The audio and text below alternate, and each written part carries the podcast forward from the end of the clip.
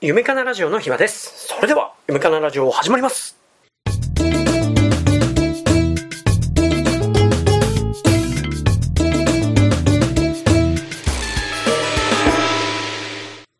第261回、夢かなラジオは、理学療法士のヨッシーと発信します。ヨッシーの担当した患者さんから学ぶ、あるがままを聞いてみました。それでは、よろしくお願いします。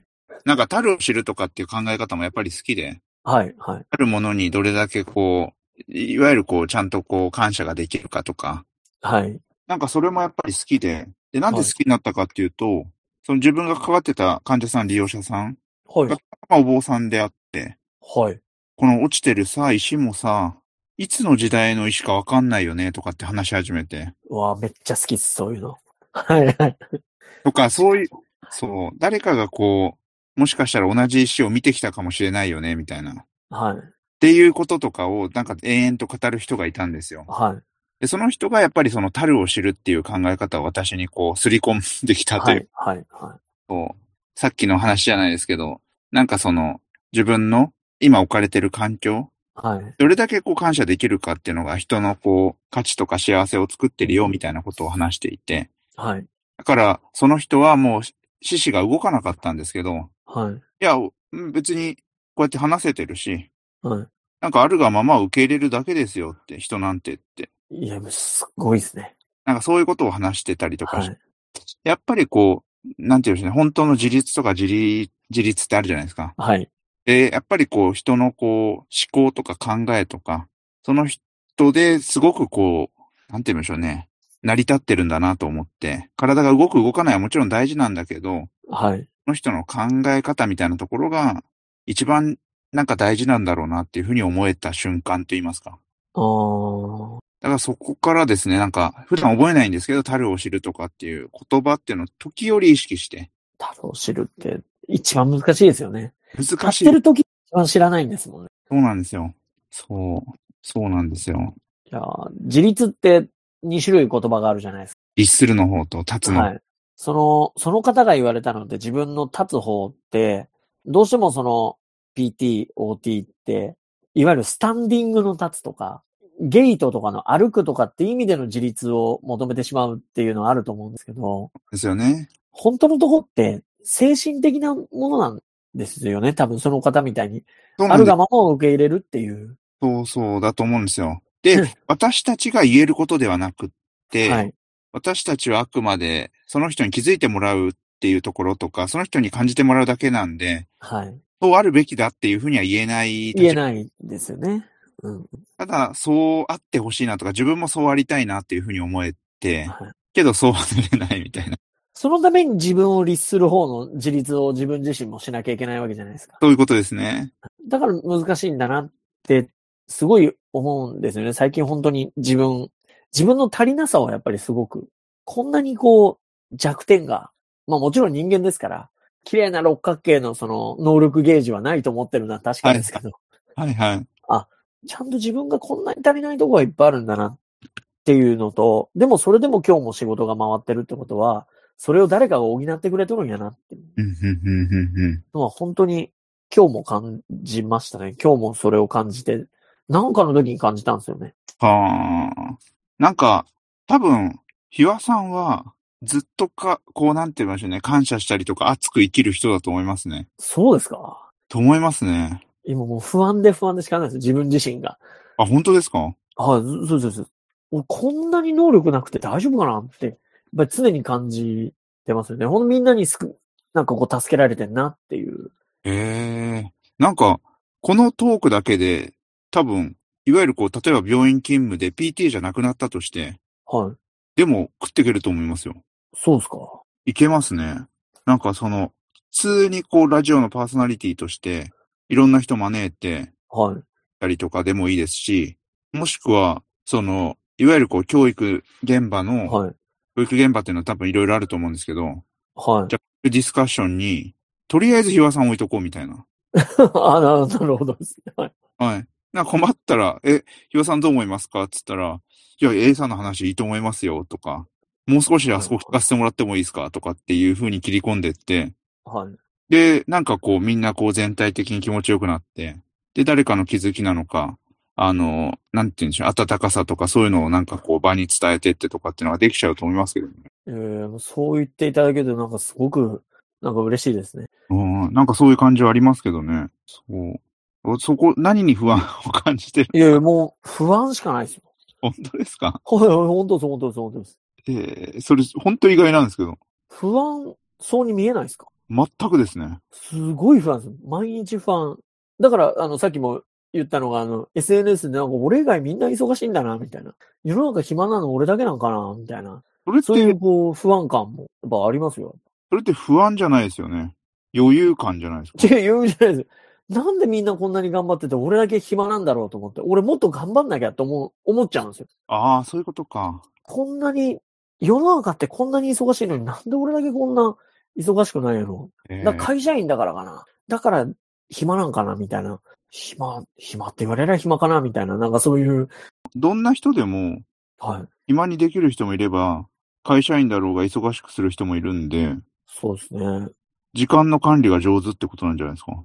上手なんですかね。なんかもう、だからそれが怖くなって今日はちょっと Facebook 見るのやめたって日もやっぱありますしね。みんなが忙しそうにしてるからってことですいかや、なんかこう、輝いてる人見ちゃうと。すげえな、あーこの人、みたいはあ。へえ。な。劣等感が多分、ものすごい強いタイプだと思うんですよ。なん、なんて言ったらいいですかね。自己肯定力はそんなに低くないとは思うんですけど、はい劣等感はものすごい強い方だと思う。えー、意外ですね。本当ですかもう劣等感だらけですよ。え、全く感じないんで面白いですよ、これ。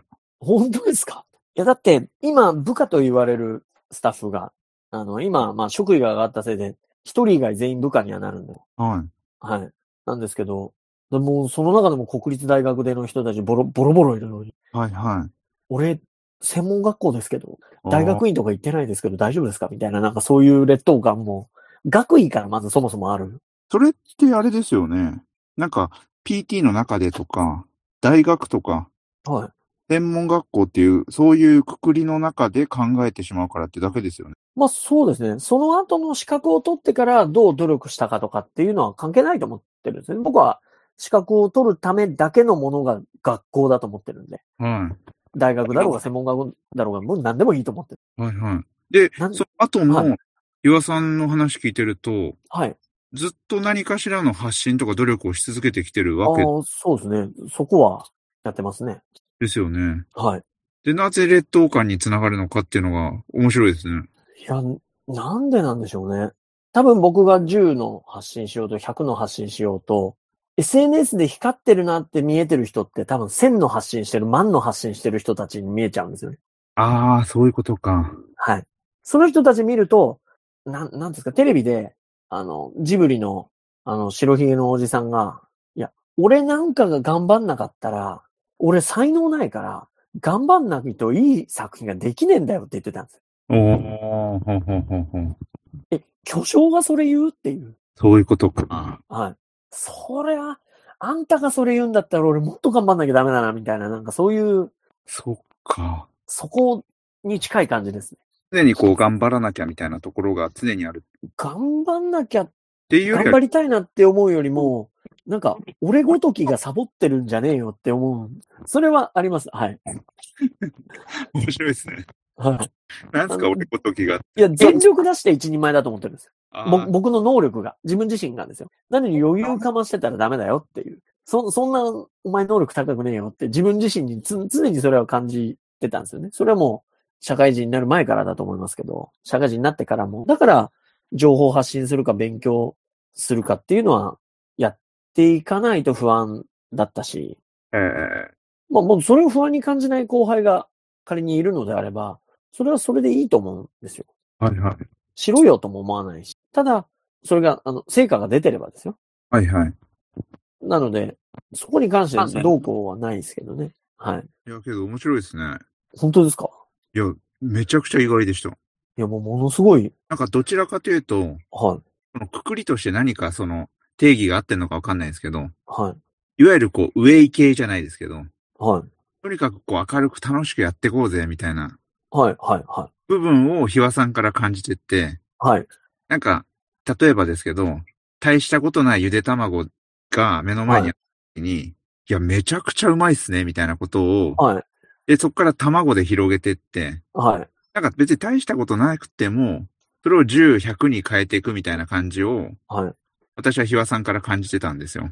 なるほどです。なるほどです。そうそうそう、なんか拾って拾って、なんかその、そっからこう紡いでって、はいえ、元をたどればん、ゆで卵の話だったよね、みたいな。はい。けど実はそっから、なんか当たり前ってさ、作るのはさ、みたいな、なんかちょっとこう、なんて言うんでしょ うね。はい。こう、大きな壮大な話になってて、っはい。ていう、なんかこう、何でもこう楽しく持っていくみたいな感じはいが、感じ取ってたんですけど、あ、でもそういうの、根本のところは、明るいところからスタートじゃなくて、あの、暗いところからスタートしてるから明るく持っていく感じだと思うんです。 あ、そうなんですね。 えーそれはちょっと意外なんで、面白みでもありは、岩さんが努力し続ける理由の一つなんだ。そうですね。だから、だから面白い方を選ぼうっていうのが僕の人生の決めたことなんで。はいはい。言ってましたね、前も。なんかおっしゃってましたよね、こう、自分でどっちやるんだって言ったら、どっちが面白いかで判断するみたいな。はい。はいまあ、なかなかこう家族もできて、簡単に面白い方を選べない瞬間もあるわけですよ。 まあ当然あります ね。はいそれはもう、金銭面のことだったりとか、時間のことだったりとかもですけど、でもできる限りコスパがいい方を選びたいとかって思いは全くなくて、コストかかってでも面白い方を選んだ方が、なんか、一回しかないんで人生が。そうなんですよね。はい。とは思ってますね。それをやっぱり家族が見て、バカだなと思ってくれるか、どっかしらかっけえなと思ってくれたら、僕はやっぱりあの、妻のことも子供のことも大好きなんで、が思ってくれたらいいなっていう。ああ。それも、吉川さんも一緒ですよね。同そじれです。もう明らかに家族フェーズでの写真が結構 SNS で多いじゃないですか。はいはい。あの時のやっぱり笑顔って、みんなすごい素敵な写真が、あれ別に200枚ぐらい撮って一番いいの使おうとかっていうことやってないじゃないですか。そうですね。はい。あれってやっぱり家族が好きじゃないとできないことじゃないかなとも思うし、はいはい。そうすごいなってやっぱ思うんですよね。うんうんうんうんうん。実践されてるなっていうふうに、すごい SNS で見るので、はいはい。どうやったらこう家族にこんな、こう家族との写真で、えももちろん僕旅行行った時に家族で写真撮りますけど、写真を撮るから笑顔っていうのもあるんですけど、あれこれ劣等感フェーズに入ってます入ってません。吉川さんとここ多分隠し撮りしてもみんな笑顔なんだろうなってきっと思うんですよ。あの旅行のとここう、うちは隠し撮りした時ちゃんとみんな笑顔なんだろうかとか。 これが劣等感フェーズのところですね。面白いですね。はい。 やっぱけど、当然家族って波があるじゃないですか。ありますあります。ありまそれは、その、お男性でいう仕事の疲れの波だったりとすか、はい。女性でいうホルモンのバランスの波であったりとか、はいい。ろんな波があるんで、常に、 常に笑顔じゃないですよ。でも、夫婦喧嘩とかありますかおりますよ。あ、あるんですかあの、いや、前に話したと思うんですけど、はい。地元の活動にこう、すごい軸足をよ、あ言われてましたね。 はい。ちょっと行き過ぎちゃったんですよ。今まで家族に、はい。こう、仕事に行こう、みたいな感じだったら、仕事に10振っちゃったんで、あの、ワークライフバランスを、余ったっていう。あーなるほどですね。今勝負だっていうふうに、これは間違いなく絶対来ないチャンスだっていうふうに思って、はい。もう舵切ったんですよ。はい。この時はもう、そう妻からすれば何を大事にしてるんだっていう。はい。はい。はい。要は子供が泣いてても、それこそ外に出てくようなぐらいの、はい。何があろうとも、とにかく今は地元にっていう感じでこう入ったんで、自分のはいその時は、やっぱりこう妻からしたら、ちゃんともっといろいろ話してさ、夫婦で同じ道を歩んでいはい。くフェーズに入ったんで、はい。ここだけじゃないですかね。いや、めちゃくちゃ素敵な奥様もめちゃくちゃ素敵ですね。そう思ってもらえるっていうのは。そうですね。なんかそ、うてかちゃんと、その、自分が、なんていうの、踏み外そしそうな時っていうんですか、そこをちゃんと止めてくれますよね、いい意味で。あーそう自分からしたら今頑張ってんだからって、ちょっと、まあ、煙たがるって言ったら言い方変ですけど、はい。っていう部分もあるんですけど、ちょっと引いてみたときに、あの時止めてくれなかったら、これ危なかったなとか、っていうのってあるんですよ。はい。はい。はそれがやっぱり妻はすごいなと思いますね。い。それ、多分そこの奥様のその内需の子も、あっった上で、僕は吉川さんも見てるのかもしれないですよね。そういう踏み外さなそうな人ってイメージがすごい強いんですよ。あ、ですよね。はい。多分ワそういーうクライフバランスも含めて、なんかこう、うまくコントロールされてる方っていはいはいはいはい。う、いそういうイメージです。ですよね。はい。私がコントロールしてるわけじゃないっていうふうに捉えてもらえると、なるほどですね。そうなんですよ。ここら辺は、なんて言うんでしょう。子供生まれたら、はい。やっぱり夫婦での会話って減るじゃないですか。減りますね。そのタイミングでですよね。あの、コーヒーの時間作ろうよって妻が言ってきて、夜子供が寝た後に夫婦で話す時間を必ず作るとかっていうのを、妻が発信して、そういう場を作ってくれて。恋素敵じゃないですか。これで劣等感フェーズ入りますいやいやいや、もうむしろ奥様の話も伺いたいなって思いますよね、やっぱり。あー、よ、すごい素敵。いやー。すごいな。だって、妻は最近は、私が独立する姿を見たくなってきてて、お、いいじゃないですか。そう、なんで、そこら辺もちょっとこう、楽しみにはしてる感じですね。来年ですか。いや、全くです、まだ。それこそライフワークバランスじゃないですけど、はい。私、仕事に入っちゃうと、こうなっちゃうんであ、あ、なるほど、なるほど。そう、だから、そこら辺の、まあ、子供もまだ小さいし、はい。ね、あの、ひわさんが言ってたように、人生一度きりなんで、はい。まあその、まあ仮に長いか短いかわからないですけど、まあゆっくり行くパターンである時間があってもいいし、はい。柳瀬隆さんも43歳ぐらいでアンパンマンが出来上がってっていう。そうですね。だからうん別に早いとか遅いとかないと思うんですよ。はい。だから、んね、どのタイミングでも何かしら自分の形ができて、それが人にとってこう、なんて言いましょうね。ちょっとしら、ちょっとし、ちょっとこう気づきに変わったりとか、なんかちょっとこう、その空間が人にとってこう豊かになったりとかするっていう場所ができればいいなと思ってるんで。場所の構築ですもんね。そうなんですよね。これもそうじゃないですか。SNS を通じはてい空間とか場所を共有して、はい。で、なんとなく、いや、吉川さん頑張ってんだったら、とか、ひわさん頑張ってんだったら、まあ明日からまたちょっとあ頑張ってみようかな、みたいな風に、はい。なんかそういうのが、やっぱ面白いなと思うんですよね。普通じゃ、こうやってありえないじゃないですか。はい。こうそういうのは、やっぱり空間としていつも作りたいなと思っちゃうんですよね。まあでも本当にそうお話伺ってて、そうですね。もう、鹿さん僕の尊敬する人の一人ですから、やっぱりすごいし、やっぱり思考にしてもですが、あの、モーリー先生も、あの、読んで、はいはい。ああ、めちゃくちゃおもろいな、この本っていうの。むしろあれは、あの本は僕が感じた本で、まあ紹介していただいたんで、20代でも一回読みたかったし、それができなかったけど、30代で読むことができたから、俺は40代でももう一回読もうって思った。あで、いいす50代になっても読もうって。なんかその、ありますよね。はいなんか、常に手元にあっていい一つ、そう生き方とか、ああり方とか、接し方とか、いろんなことを教えてくれるというか、多分感覚も捉え方も多分違ってくると思うんですよ。そうですね。あの時見えなかったことが未来。いや、見えなかったことっていうよりも、文章は一緒なんですよ。そうなんですよね。どう感じるかなんで。そうです人ね。間としての成熟していかないといけないっていう時に、やっぱり同じ文章を読んで、同じ感動しか味わえないんだったら自分自身が成長してないだけかなとも思う。あれはもう、やっぱり自分が今、どの立ち位置にいるのかのために必ず 10, 10年スパンで読み直したいなっていう本に入ったんです。うんうんうんでもあの、本当に、まあ、そうですね。なんか変な表現ではありますけど、なんか、いいですよね。本日の放送はこれで終わります。皆様からのメッセージをお待ちしております。アドレスは info.met2sf.com info.met2sf.com です。また次回お会いしましょう。ありがとうございました。